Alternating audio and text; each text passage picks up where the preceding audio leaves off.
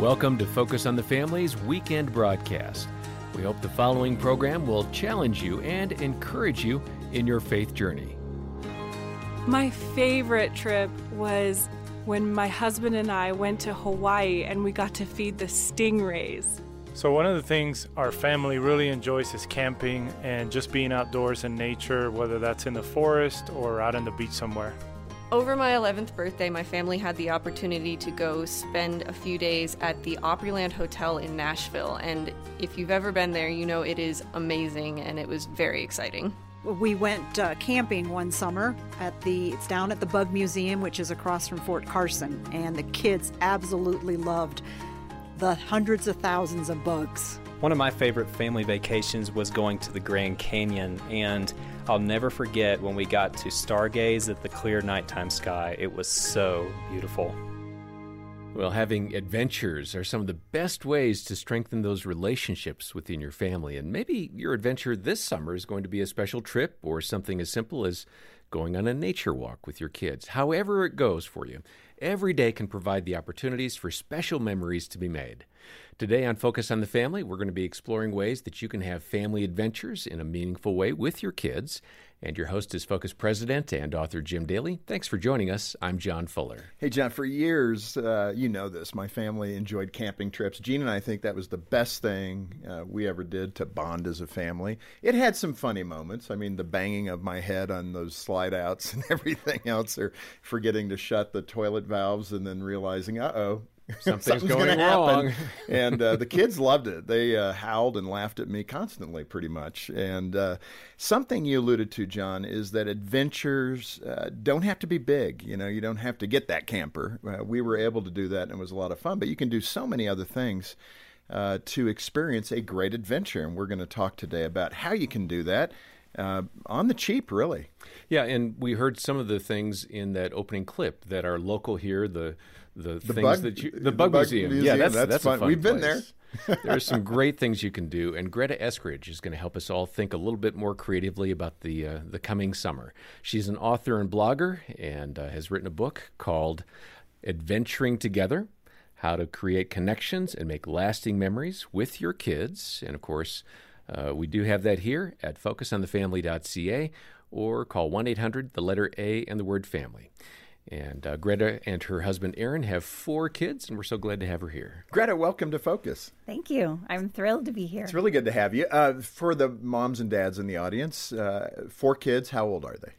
They're 17, 15, 13, and 10. What a wonderful thing. I just think that's great. Those Great are good ages. years. Yeah. They all are. of them. It's crazy, but it's good. You've loved adventure, I think, your whole life. It's something I believe your parents really instilled in you. In fact, you mentioned a rather life changing trip that you took with your dad. What what happened? When I was 16, my dad and I went to India for six weeks. Now, what prompted that? I mean, did he just have this desire to do that, or was it a missions trip? Or My dad's a pastor, and he ha- had gone on a previous mission trip to Indonesia, and he had an opportunity to go to India, and he wanted to bring me along and just change my world Yeah. and show me Jesus in new ways, and it did. And it's a great thing to do. It's one of the things Jean and I attempted to do as many missions trips as we could, and I'd encourage parents to do that. What was that impact as a 16 year old girl? What, impression did it make on you? Oh gosh, it truly was life changing. I had such a, a new appreciation for things as simple as a refrigerator, Yeah, carpet, running toilets. ice cubes. yeah, it, it was it was just so so simple things to learn to be grateful and to not take those things for granted. But also it helped me connect with people in new ways people that that I would seemingly have no ability to connect with because we were so different. Our lives were so different. We spoke different languages all of those things. But because we could talk to one another and meet each other face to face we were able to forge these bonds. And it was really remarkable Yeah, it's something, and uh, it's a great lesson, definitely. Now that's a big adventure, Yes, it and was. you know not everybody can do that for all kinds of reasons. It, it can be a little expensive, but what's your definition of adventure? Because that's all over the map for parents. Right. Well, I think one of the really important things to remember about that particular trip was that was my first flight as a 16 year old. It was my first time leaving the country. It was my first time leaving the state of California where I grew up. So prior to that, we did small adventures all the time, going on bike rides, going on hikes near our home. Um, even taking a trip to the dump to get rid of junk was an adventure. So, so the adventures can be small.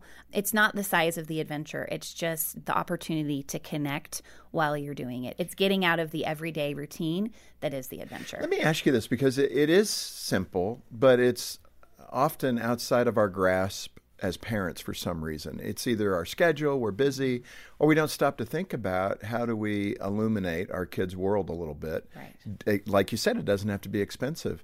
So, how does a parent get into a better place to think somewhat like a child? Right. You know, to think going to the dump could be fun. Yes. I mean, by the time you're a parent, you're going, no, that doesn't sound like fun. so, ha- how does a parent maintain that kind of attitude? To say, oh, that could be interesting if I set it up a certain way. Mm, I love what you said about looking at the world like a child. Because one of my favorite things about little kids is everything is wonderful. Everything is fascinating and exciting.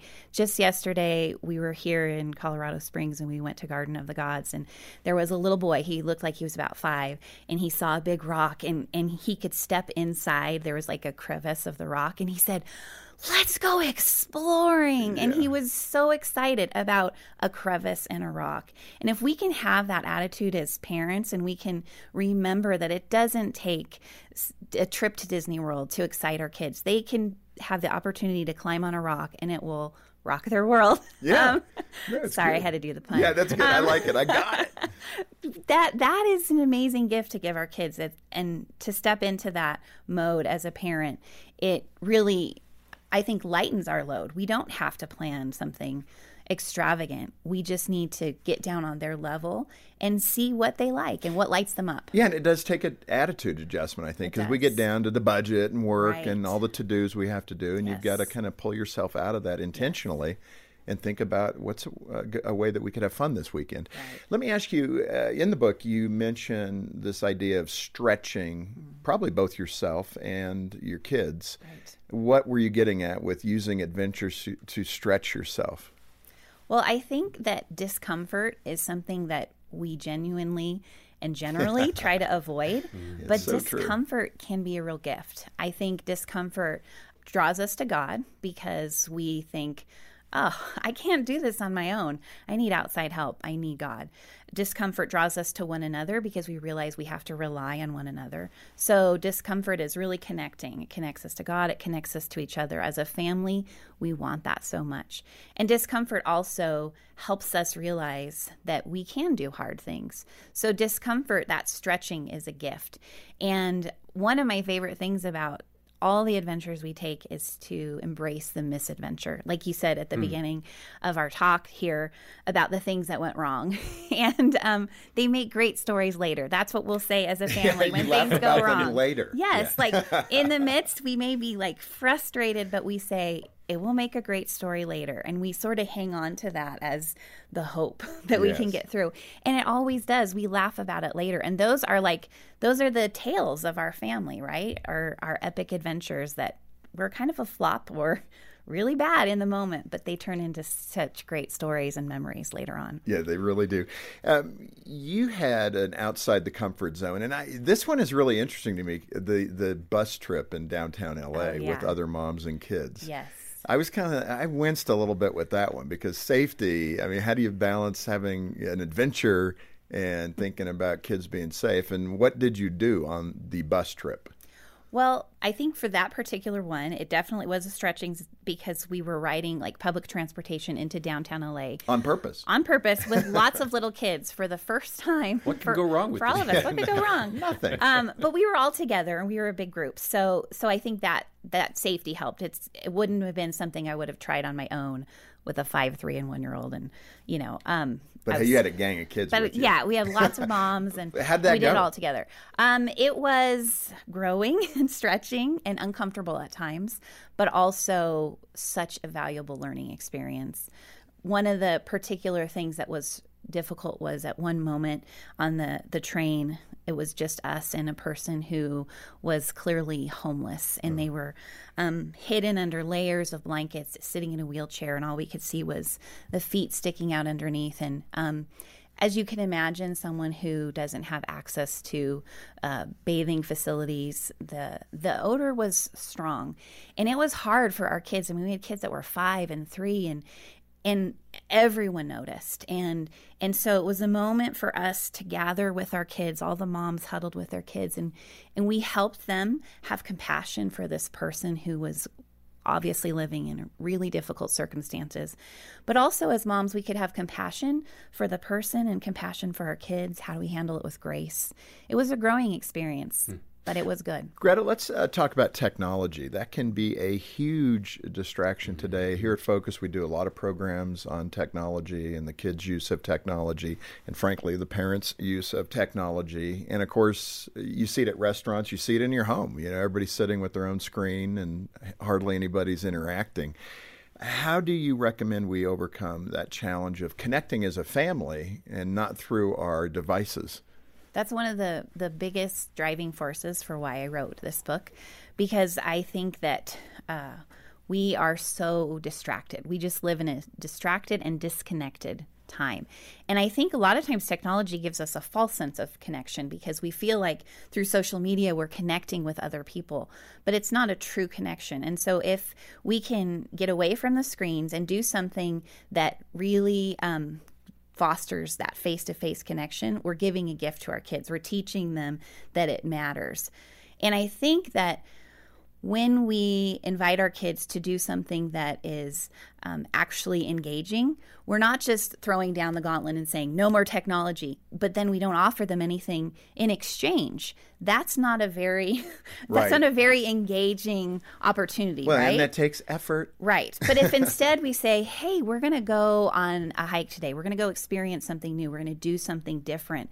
That's an invitation that's exciting in exchange. Yeah. So, I think the technology has a powerful lure. We need to have a powerful lure with the invitation to adventure and to connect in a new way. Uh, in your book, Adventuring Together, you identified some common parental mistakes that we make. You're touching on one right there that we ask them not to do something but don't provide an alternative. What are some of the other things that we do as parents that we need to be mindful of?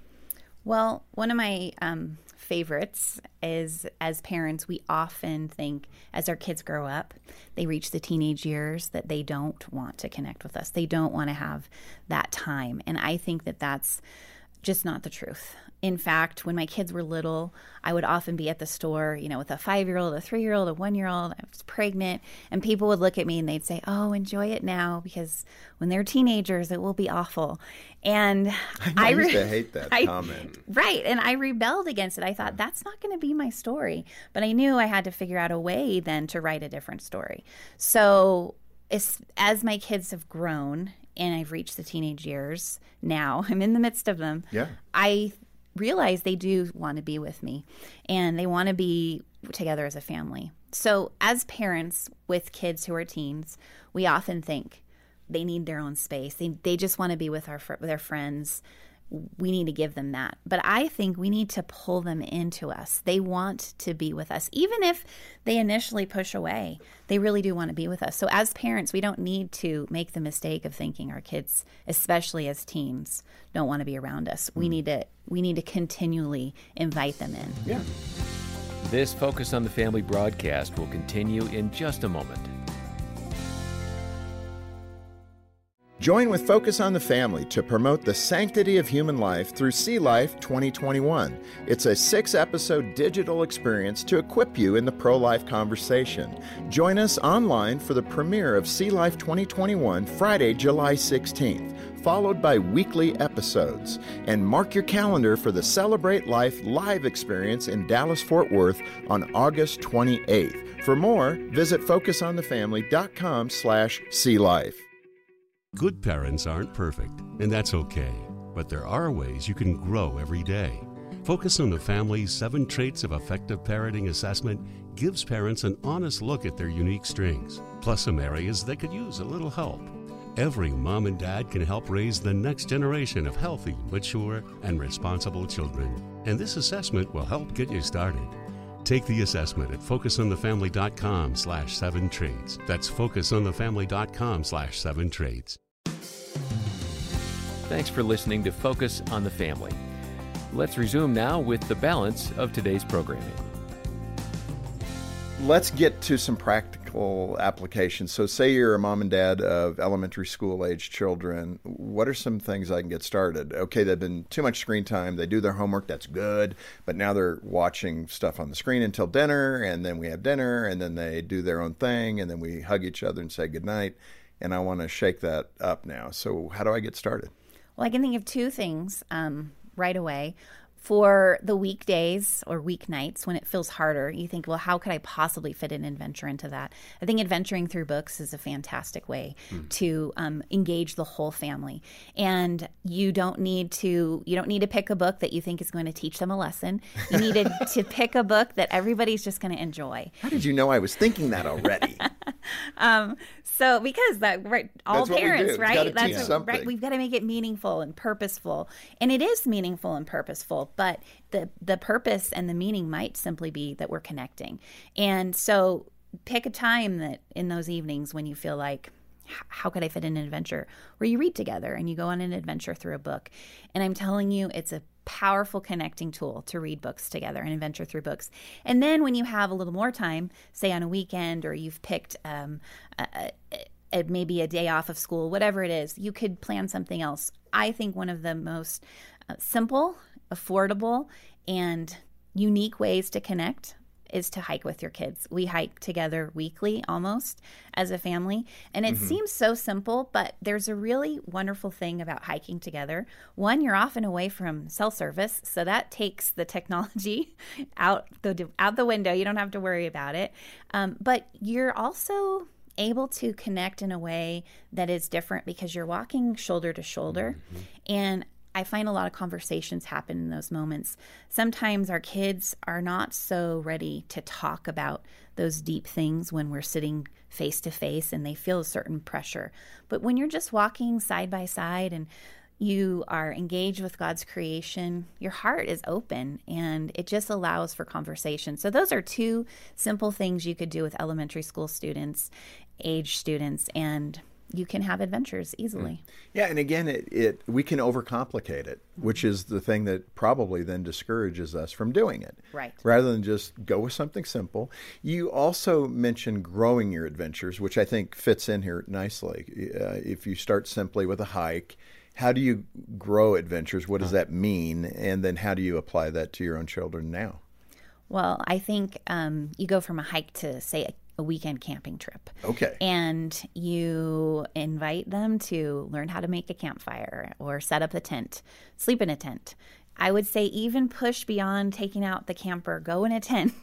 That's we did a, that. Oh, that's we a good paid adventure, our dues. right? That is yes. an Oh, yeah. adventure. That is an adventure just waiting to happen. Right. Yeah, in fact, what Right. changed us was a bear outside our tent. Then we said, let's get some hard walls. that was Mama's quick decision for that Yes. situation. I agree.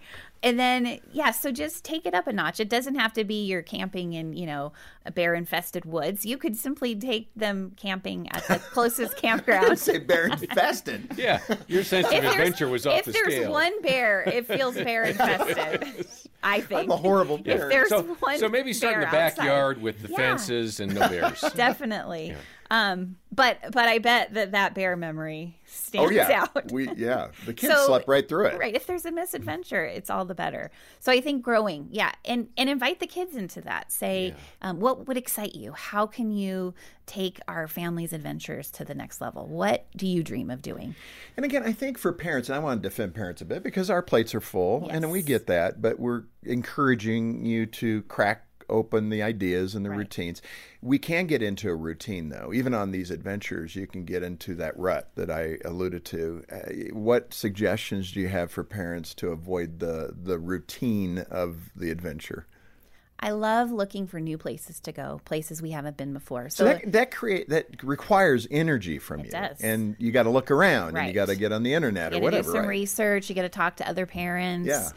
But I think that that finding new places to go, even if they're not far from home, but it's one you hadn't been to yet, or challenging yourself, saying, "Oh man, that's a three mile hike, and we usually only hike one. Can we do it?" Or going to a museum. I know lots of parents. We feel like, especially when your kids are small, like a museum sounds terrifying because if your kid touches that priceless piece of art and all the alarms go off and they look, everyone's like they did it. It's scary to take your kids to a museum, but what if you create an environment where you're just there for an hour and you're giving your kids the opportunity to experience a new thing and that will be stretching for both of you. So, Absolutely. Uh, Jean and I took Trent and Troy when they were little. It was some kind of tarantula place. I don't think they were dangerous. Now that maybe I should have asked, but I mean they were like you know they let the kids crawl on, crawl on their oh. arm and there are only three or four children that had to go to the hospital. I'm kidding. I'm kidding. But uh, it was a lot of fun. And the boys remember that oh, yeah. to this day. That was one of their big adventures that right. say, you know, hands on kind of yes. application. Um, that idea of tradition, and I, what I love now and what we've experienced as a family doing the things that we've done is now that when we sit and have dinner together, this is the conversation. Do you remember when? And yes. that was so much fun when that happened. And I think that's the payoff for the parent, mm-hmm. right? And in that context, you're creating memories. Right. That last a lifetime, literally. And one of the the benefits I've felt, and of course Trent and Troy are not married yet, and we don't have grand grandchildren yet, uh, but it it particularly Trent has really expressed how he wants to create those kind of environments. So you're really creating legacy yes. adventure when you do this because your children are going to grow up. They're most likely going to get married. They're most likely going to have children. Right. And they're going to carry on those traditions, right? Yes. I love that. Thank you for saying it because I think we need to, as parents, have a full vision of what our relationship with our kids can be it's not just for when they're little. It's not just for when they're teenagers. It's into adulthood. One of my most cherished uh, parts of my life is that I still have a relationship with my parents. I love to be with them. I still adventure with my dad. Two years ago, my dad invited me to go on a trip to Greece with him for two weeks. I want to go with your dad somewhere. you should. It's a lot of fun. he, he, seems to go to good places. We have a lot of fun. I, I hadn't been um, out of the country since my kids were well before I had kids. I hadn't gone away from them in two weeks, and for that long. I'm sorry. I hadn't been away from my kids for that long of a time. For 2 weeks it felt like a lifetime. Oh yeah. But he and my husband encouraged me. They they both said, "You need to have this adventure." And even as adults, we can connect with our parents. And I I just think I want that for my kids too. Let's have a full vision as parents of connecting with our kids throughout their lifetime. You know, Greta, I, I keep and we're right near the end here, but I keep coming back to the attitude of the parent. And this is what it's all about. And there are things when you do these adventures that will trigger you, and you've got to relax on that stuff. I remember I would just get really intense about setting up the camp and getting things done. You're the and, camp manager. You know, we, yes. but yeah. we'd get, of course, we started late getting out of the house, yeah. pulling the trailer. So by the time we got to South Dakota to pull into, you know, whatever camp, yes. it's already seven o'clock. Jean's antsy about dinner. We got to feed the kids. So can can I get in the trailer and get going? Okay, I'll open up the trailer, which I would do, right. connect all the lines, and then invariably, you know, I'd bump my head on everything, come back with lumps and bleeding, and and uh, but you got to relax is yeah. the point i'm making you got to make that fun even in the the misfortune of things that will happen flat tires hitting deer i did hit two deer oh, that was another whole fiasco Ooh. with the trailer and but you've got to just take a deep breath and say, okay, Lord, help us to have a, a good time even in the midst of chaos. Yes. And that's what you're learning in that. Right. And the kids are going to learn from your attitude there yes. too. So I guess I'm coming mm-hmm. back at the end here to say, speak to the parent's heart about their attitude and what you have to do to maintain a good, godly attitude in yes. adventure. There are so many opportunities to show are. our kids that number one, we turn to God in times of struggle. And there's nothing too small or too big to turn to him. So it might just be we missed our exit and I got to figure out how to turn around and get back and say, "Kids, can you guys pray?" in that moment. that could be terrifying. Yes, with a trailer. Be. Let me tell you, I've experienced that.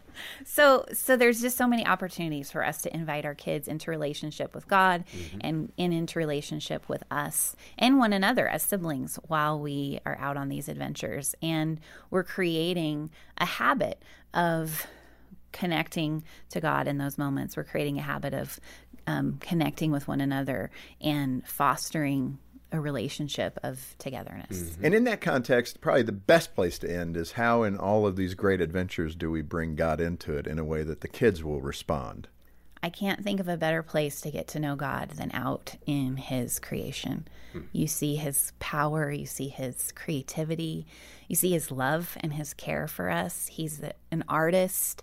And over and over again, I have said to my kids, we get to know God by as a, a, creator. We get to know our creator by experiencing his creation. So I think we can adventure anywhere, but I have to say I have a special spot in my heart for adventuring outdoors because it draws us so close to God. I agree. Greta, this has been so good. It has inspired me for this summer. I haven't come up with many creative ideas yet, so I'm going to be working on it over the next few days. I hope they involve what, bears. Yeah, yeah, no bears. I'll try to miss the bears and do other things. But thank you for being with us. Wonderful book, Adventuring Together How to Create Connections and Make Lasting Memories with Your Kids. And it's true. I'm on the back end of it now with uh, two uh, boys, 20 and 18. This is what our family experience was built on. And I'm so glad you put it into a book for others to learn from. Thank you. And we encourage you to get that book. Uh, we've got that here at the ministry. Uh, the details are in the episode notes, or give us a call, 800, the letter A, and the word family. And then we do have a free resource for you on the website. It's a parenting assessment. It takes a few minutes for you to uh, fill out, and it'll show you where you're strong as a parent and maybe an area or two of growth. Perhaps adventure is one of those areas you I need to so. grow in. Uh, stop by the uh, the website to find out the seven traits for effectively parenting your kids and how you can grow in that. Greta, what a great book, Adventuring Together How to Create Connections and Make Lasting Memories with Your Kids. Uh, what a wonderful resource. And right here at the beginning of summer, we want to get it into your hands. And if you can make a gift of any amount, we'll send it to you as our way of saying thank you for joining the ministry here. If you can't afford it, we believe in adventure. So uh, we'll get it to you and trust others will cover the cost of that. Just get in touch with us today. And again, our number is 800, the letter A, and the word family. On behalf of Jim Daly and the entire team, thanks for joining us today for Focus on the Family. I'm John Fuller, inviting you back as we once more help you and your family thrive in Christ.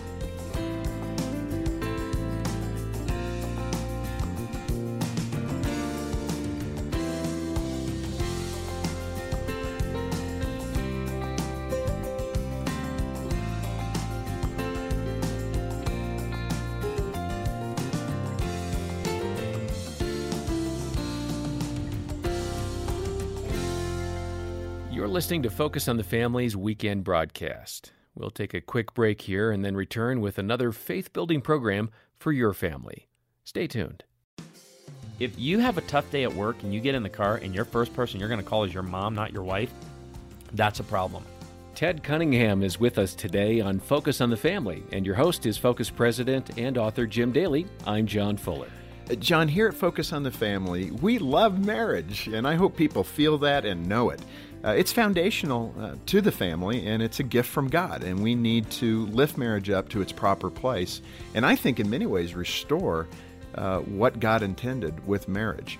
In fact, um, it's the reason why we talk so much about it here on our program. We like to equip you with those tools to help you live your marriage in such a way that others are going to see something wonderful and beautiful in your marriage. It's a, witness to the world.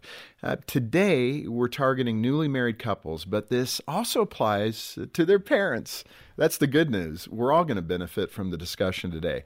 Uh, we've got some solid, trusted advice about the importance of God's design to leave behind your childhood family and cleave to your spouse. So we're putting this in the family formation category.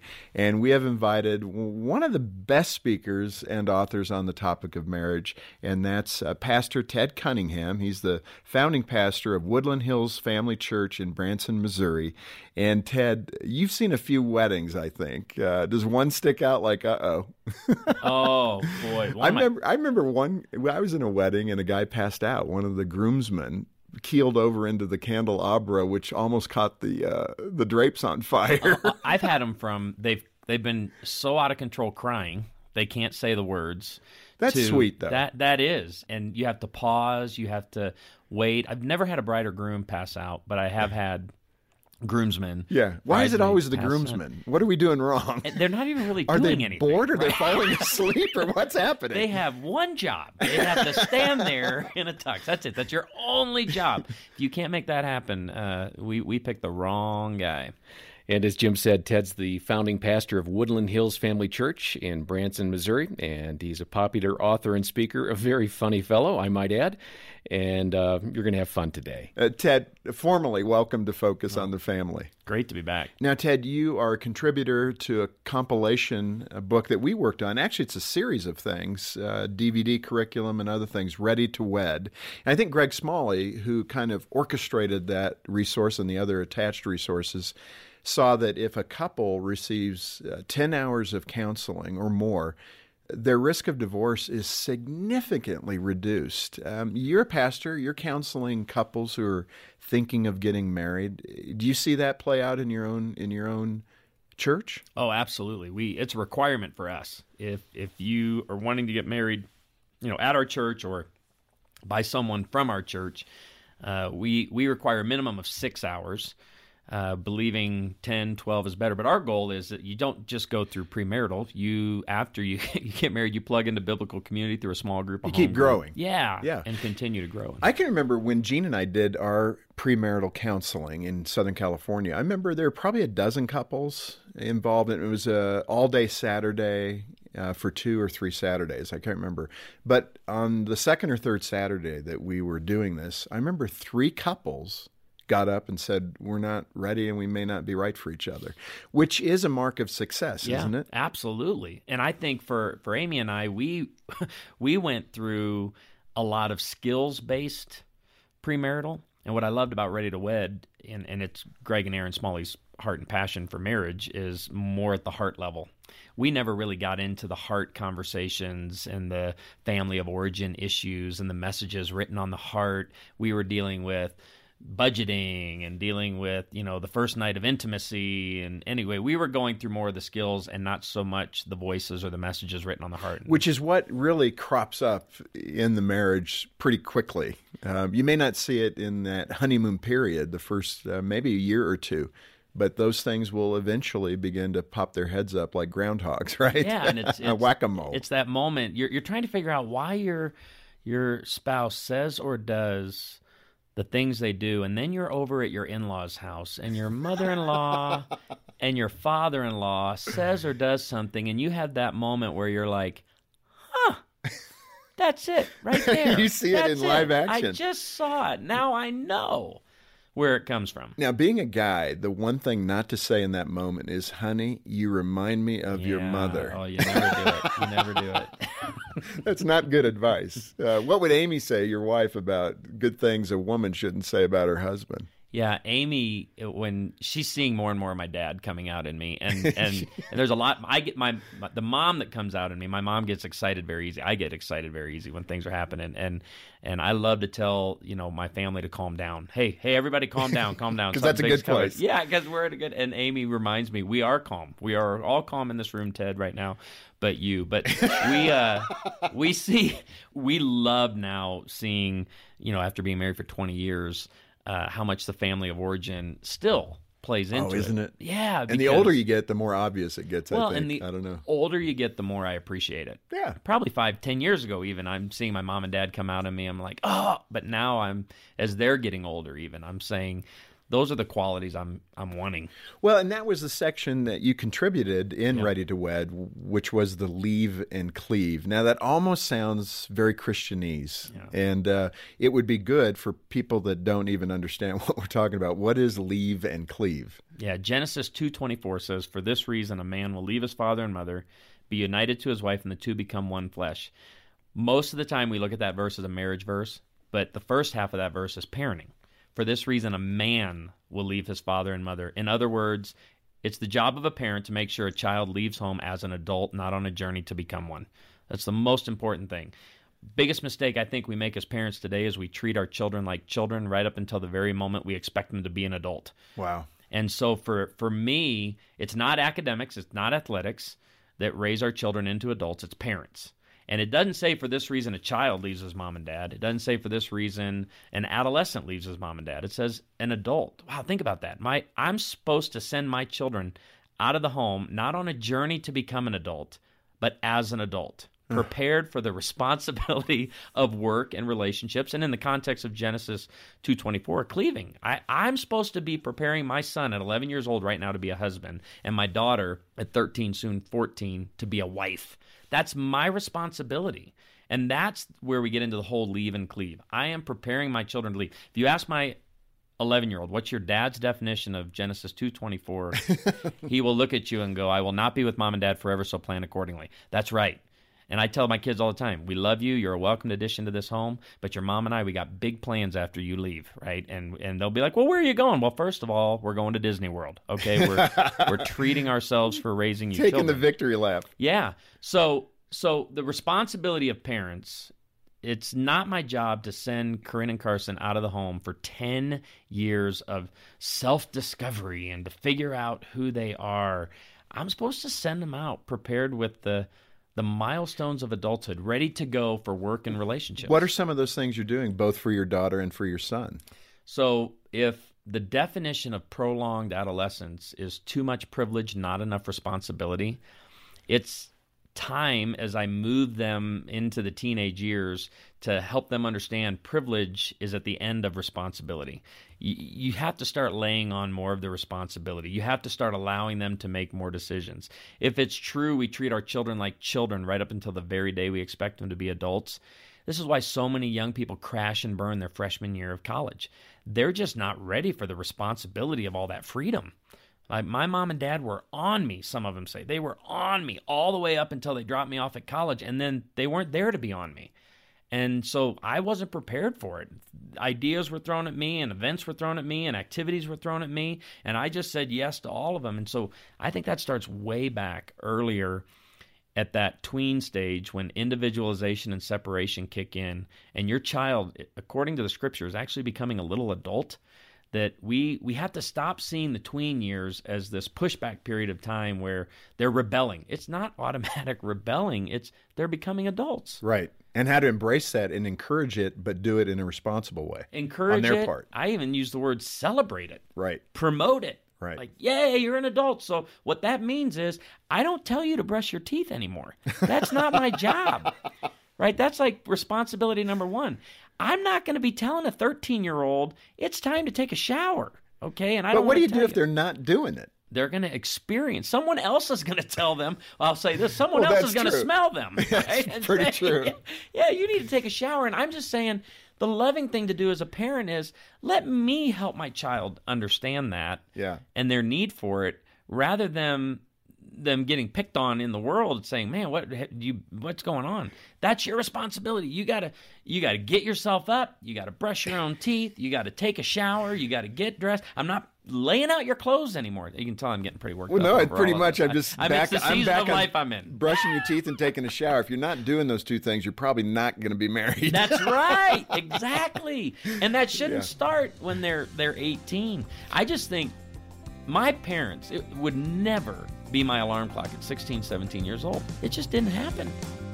This Focus on the Family broadcast will continue in just a moment. When a woman discovers her husband's struggle with pornography, she needs a practical plan. The latest book from Focus on the Family, Aftershock, by professional counselor Joann Condie, will help you through the seven steps of self care, and you'll learn how to deal with the emotions involved in the discovery of your husband's addiction. Let Joann Condie's timeless wisdom give you hope even while you're in your own season of Aftershock. Learn more about Aftershock at focusonthefamily.com slash store.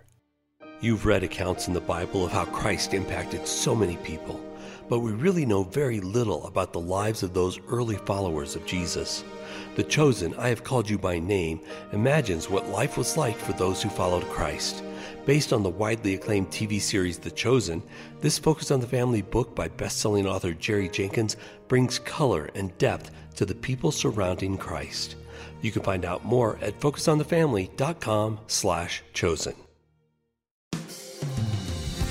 Thanks for listening to Focus on the Family. Let's resume now with the balance of today's programming. Uh, Ted, you talk in the book about um, your favorite moment in the marriage ceremony, and that's Yeah. when dad gives away his little girl. And why is that particular moment as a pastor so rewarding for you? It's rewarding. It's emotional. You know, the guy can be the dad can be 6'8", 280. Let's hope so. Linebacker. when because I ask at the rehearsal, hey, tomorrow I want you to turn and face your daughter.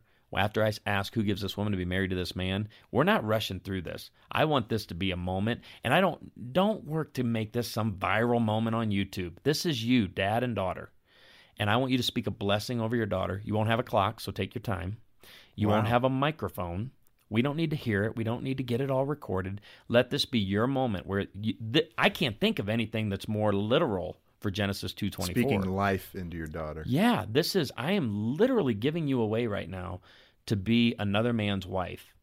And dad at the rehearsal usually shrugs me off like, "Yeah, no problem. I'll do that, pastor." And Well, I'm like, me- "You have me- no idea." Yeah, let me ask you why. Um, you know, I think today, I don't know if it's technology and entertainment and everything else, we kind of shrug through this amazing moment of responsibility. And we underplay it in so many ways when this is an astonishing moment. And for me, I think big picture with weddings, I'm super sad that everybody wants them short today. Is is what I'm seeing in the Right. church. They're and and I will have the bride tell me, keep it short. I and I, I used to sit down with couples and be like, okay, let's uh, my part. Let me tell you what the, the elements that I'm over, and then you let me know the special music. If any families reading scripture, and there are no special elements. There's no extra. They just wanna get right that. to Just it get right to it. Let's get this going. Let's get get, to the party. here. And I'm going. This is a lot of money to invest in 15 minutes. Right. But why do you think that is? Why do you think people aren't cherishing this moment? And how does that play downstream with their commitment to each yeah, that's a great example. And, and I know we say invest more in the marriage than you do in the wedding, but I think when we say that, we're not meaning, you know, don't don't view this as special. Don't view this as an opportunity or just a formality. And so, you know, when that dad on the wedding day after the rehearsal walks his daughter down the aisle and he turns to face his daughter, there's not a dry eye in the place. And, Mm. you know, he doesn't have a microphone, so all we hear is, I mean, just this little whimpering coming out. But we all have to take a moment to gather ourselves. And then he turns and faces him. And I've told my daughter, this is the story I use in the book, The Princess and the Queen. You know, when she was five, she was kind of taking over the home. And I sat her down and said, There's only one queen in this house, and you ain't her. and she looked at me with those eyes that said, We'll see. oh, Right, man. yeah. And she's five. And she's five. And she told Amy the next day, There's room enough in this house for two queens. and I sat her down. I said, Listen, one day a little boy is going to say the words to you, I love you. And and I want you to know he's of his father, the devil, and a child of darkness. I want you to stay away. No, I did not. Make sure every listener knows I did not say that to her. What did you say? I said, one day I'm going to stand at the back of a church with you, looking down the aisle, and I want you to understand something. At that moment, it, I want you to remember what I'm saying to you now. What I'm going to say to you as you're growing up. Your mom is my queen. You will never be my queen, but you're my princess. And so one day I'm going to walk you down the aisle to become another man's queen. And I said, between this day and that day, I'm going to do the best I can, to the best of my ability. I want to show you every day how a queen should be treated. That is beautiful. Yeah. I, I mean, I hope every father is hearing what you're saying right now, and to cherish that moment. To uh, wherever you're at, if your little daughter's 15 now or five, um, pick up that purpose today. Yeah. And, and on a first date, Yeah. share that story. Hey, Uh, this is my princess you're taking out right now. You had a story in this chapter in Ready to Wed, which is a great curriculum, by the way. And this is aimed at churches primarily, but couples can do it on their own. But Yeah. we would love for churches to pick this up and, and again, to help those couples in your congregation have the best chance at having a lifelong commitment to their marriage. This kind of premarital counseling is what it's all about. But you had a story in there about a dad who was at the moment and decided he didn't want to give his little girl away. Well, he wouldn't answer me. I mean that, that what happened? Yeah, he goes, I go, who gives this woman to be married to this man? It's what almost every pastor says in some variation. And he was silent. And I thought, I tapped on the mic. This isn't like, rehearsal. Yeah, this is the wedding day. and what's funny is we practiced it the day before, so I don't know what happened. I asked the second time, And he just stared at me. And I thought, okay, he's verklempt. He's he's caught up in the moment. Let's give him a moment because I think one of the worst things a pastor can do is step on moments like that. Just Yeah. let those moments go. And but the third time I asked him, he said, I go, Who gives this woman to be married to this man? He responded with, I will not give her. And I went, What? so now this is getting a little uh, Yeah. chilly. He said, But I will share her. Oh man. And I looked over at the groom and I said, I'm sorry, but the wedding is over. And you know, he's got this look in his eyes like, what what is going on? How are we going to manage that? I just paused for a minute. And you know me, my big thing is I step on everything with humor. So I tried to make a joke out of it, but I mean, the implication of Sure. that statement for the next 10 to 20 years is what I wanted to address. I I I had to hear, you know that moment when you're sitting in the exit row and are you willing and able to perform the duties of the exit row? You can't nod. Right. They res- they require that you say out loud and audible, yes. Right. And I have to hear that from the dad. I go because I when a mom comes up to me at a wedding and says, "I don't feel like I'm losing a daughter today. I feel like I'm gaining a son." I tell her the same thing every time. Nope, you're losing a daughter. it's time for you to back away. Well, that That's the when leaving you think part. about it, that's completely right and logical. But you also understand the heart of the mom Yeah, who, who wants to keep be writing it- in after right, this. right.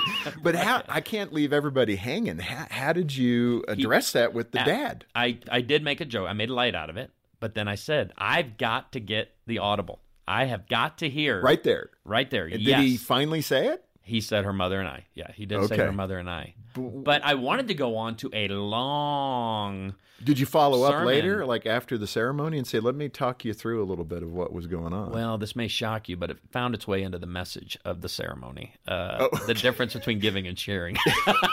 you were that quick on it. I had to be. I just am like, listen, you know, for you two to become one, because I I'm this specific with guys. Yeah. Listen, if you've called your mom every day to share the highs and lows of your day for the last two or three years after work, listen, you you can't do that anymore. Part of leaving is this is now the new lady you come home to and share the highs and lows of your days with. I had a mom come up to me through premarital counseling and through what's in this book and all the examples of le- the leaving part. We haven't even really talked about leaving, the leaving part. And a mom came up to me at a wedding and said, How dare you tell a son not to love his mother? And I went, Well, first of all, would you ever hear that? I don't care what pastor. You would never hear that out of a pastor's mouth. I said, I never told your son that. Here's part of the problem. You weren't in that premarital session. I told your son, don't call you every day. He Right. can't do that anymore. But she interpreted that as he's disconnected from me, he doesn't love me. And then you have to walk through all of that with no, this is actually love. This isn't hate. But I need to um, press you on behalf of those moms that aren't, they're not seeing it that way. Tell me why, spiritually. Tell me why I shouldn't expect the same relationship with my son, even if he has married, or my daughter if, if she's married. Why can't I still have the same relationship? Oh, so here's what I tell couples. You need to separate physically. So you need to move out if you're living with your mom and dad. If you if you're still in the basement with star wars bed sheets we need you out of there okay? It's time to get married. You need to separate financially i hear couples all the time i want my parents to take our relationship seriously and not treat us like children. Well one way you can do that is don't call home for money. Get a second job before you ask your parents to bail you out. So you're separating physically financially you're separating emotionally. The problem if if you have a tough day at work and you get in the car and your first person you're going to call is your mom not your wife that's a problem. That's going to prevent you from the second half of genesis 2.24 the two becoming one. Yes. The very definition of genesis 2.24 the picture we have is the bond between a husband and a wife is to be stronger than the bond between a parent and a child period. It, it has to be separate. Then you're separating uh, emotionally you're separating relationally and and I tell couples if those don't work, if you can't separate physically and financially and emotionally, you and this one really gets me in trouble. You may need to separate geographically. Yeah, that'll help accomplish the others. It will. Yeah. You may not be able to live 2 miles from your parents if they're stopping by all the time, if they're wanting to catch up on your life, you know, daily. These are the boundaries that need to go in place if you're going to truly leave because we're talking about leaving. We're not talking about just moving. We're Mm. talking about leaving that relationship to start a brand new relationship, which is the cleaving part. Yeah. You're listening to Focus on the Family. Today, our guest is Pastor Ted Cunningham, and we're talking about his contribution to the Ready to Wed curriculum and book produced by Focus on the Family under Greg and Erin Smalley. Uh, they head up our marriage uh, effort here at Focus, and they're doing a great job. Ted, let me ask you this. Some parents, and they probably would be called old fashioned, they think having the family around them is a good thing. Sure. And having that high interaction is a good thing. Intergenerational living is something that more and more people are doing. Yeah. Um, is that healthy or unhealthy? I mean, in some ways, are you describing a cultural norm of today that you leave and cleave and you separate in every way? Whereas, man, the in the Old and New Testament, families typically live together in the same community and shared duties and responsibilities. There was a big difference, though, between yeah what we've experienced historically and biblically and traditionally and what we're experiencing now. Then you left your mom and dad's home and you went right into your new home. Yeah, it was built during the pre-wedding time. And so mom and dad would carve out an acre on the far end of their property and that's where you started your family. Well, now you're leaving mom and dad and maybe spending 5, 10 and in some cases 15 years on your own. Right. Before you enter into a new home. So that part is very different and you now have you've built a relationship with your parent as an adult that didn't happen for most history and, and biblically speaking. So now you have a husband and wife who have adult relationships with mom and dad, and mom and dad were the go to. You know, if, if you needed something fixed at your apartment when you were 28, you called dad. Well, let me tell you, well, now you got a new guy, whether he's handy or not. Dad's not the first go to phone call. Yeah. Again, if you if the goal is oneness, and not enmeshment and, and having a family that's so tied together. And that's the common theme. That's what you're really saying That's is the two becoming one flesh. You have to cleave to each other. Let's move into that, the, The- cleaving portion the here. biblical definition of compatibility is specifically two becoming one. And it's the last half of the verse because you can't have it without the leaving part. If you don't leave well, you can't cleave well. If you aren't in a have healthy boundaries with your parents emotionally, relationally, financially, it's going to be very difficult to figure out how we're going to do this together just the two of us. Where's that the other side of that boundary when a parent, maybe an elderly parent, let's say the couple's in their 40s or 50s, that sandwich generation Yeah. That they talk about, Yeah. and mom's now living with you in the little apartment basement or whatever it might be. Um, how can you manage that moment in a healthy biblical way? Yeah, I still think the priority of your marriage is what leads to that Mm. honor. To know, hey, mom, we're glad you're here. You're a welcomed addition to our home. We're still a united front, you know. Though, and and I, you know what I tell parents and grandparents again, this idea of advocating for your child's marriage means you advocate for their marriage, not just your child. I think that's an important piece there. Sometimes we we pick our child or we pick one spouse. Advocate for both. Understand the marriage is important. It's the the cornerstone in that family in that home. Support that, and I, and I think it's one of the uh, on the topic of leaving and cleaving. And again, going back to this idea that every marriage is a duet in need of great backup singers. one of the best ways for a parent to be a backup singer to their adult child's marriage is to advocate for the marriage, not just the child. And I know the tendency when that child calls wanting to go at the husband or call go at the wife and, and begins making all the statements, the faster you can shut that down, the better. Yeah. Because uh, you, you need to say, I'm here for both of you, not just one of you. Those who are absent are protected here on this phone call and in this room. Well, Ted Cunningham always has such great wisdom to share with us, as he did on today's episode of Focus on the Family. And I do hope that many young couples are leaning in right now and listening and taking his words to heart. Well, it's so important to get your marriage off on the right start, and Focus on the Family is here to help you.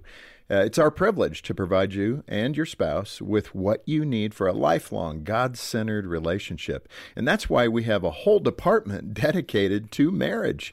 We want to give you solid, biblically based wisdom and advice to help you in any season of your marriage. Uh, let me share with you what one listener told us. She wrote, the sheer contrast between your advice and that of the world intrigued me, and before long I started to see that everything I was reading wasn't simply a bunch of people with old school values, but was actually based on God's Word. I tell you, I love hearing a comment like that, John. Mm-hmm, yeah. If you're on the path to marriage or you know someone who is, a great resource for you is the book Ready to Wed 12 Ways to Start a Marriage You'll Love. And when you donate to Focus on the Family, gift of any amount today, we'll send you a copy of that book as our way of saying thank you. All the details are at focusonthefamily.com slash broadcast or call 800, the letter A and the word family. 800 232 6459. On behalf of Jim Daly and the entire team, thanks for joining us today for Focus on the Family. I'm John Fuller, inviting you back as we once more help you and your family thrive in Christ.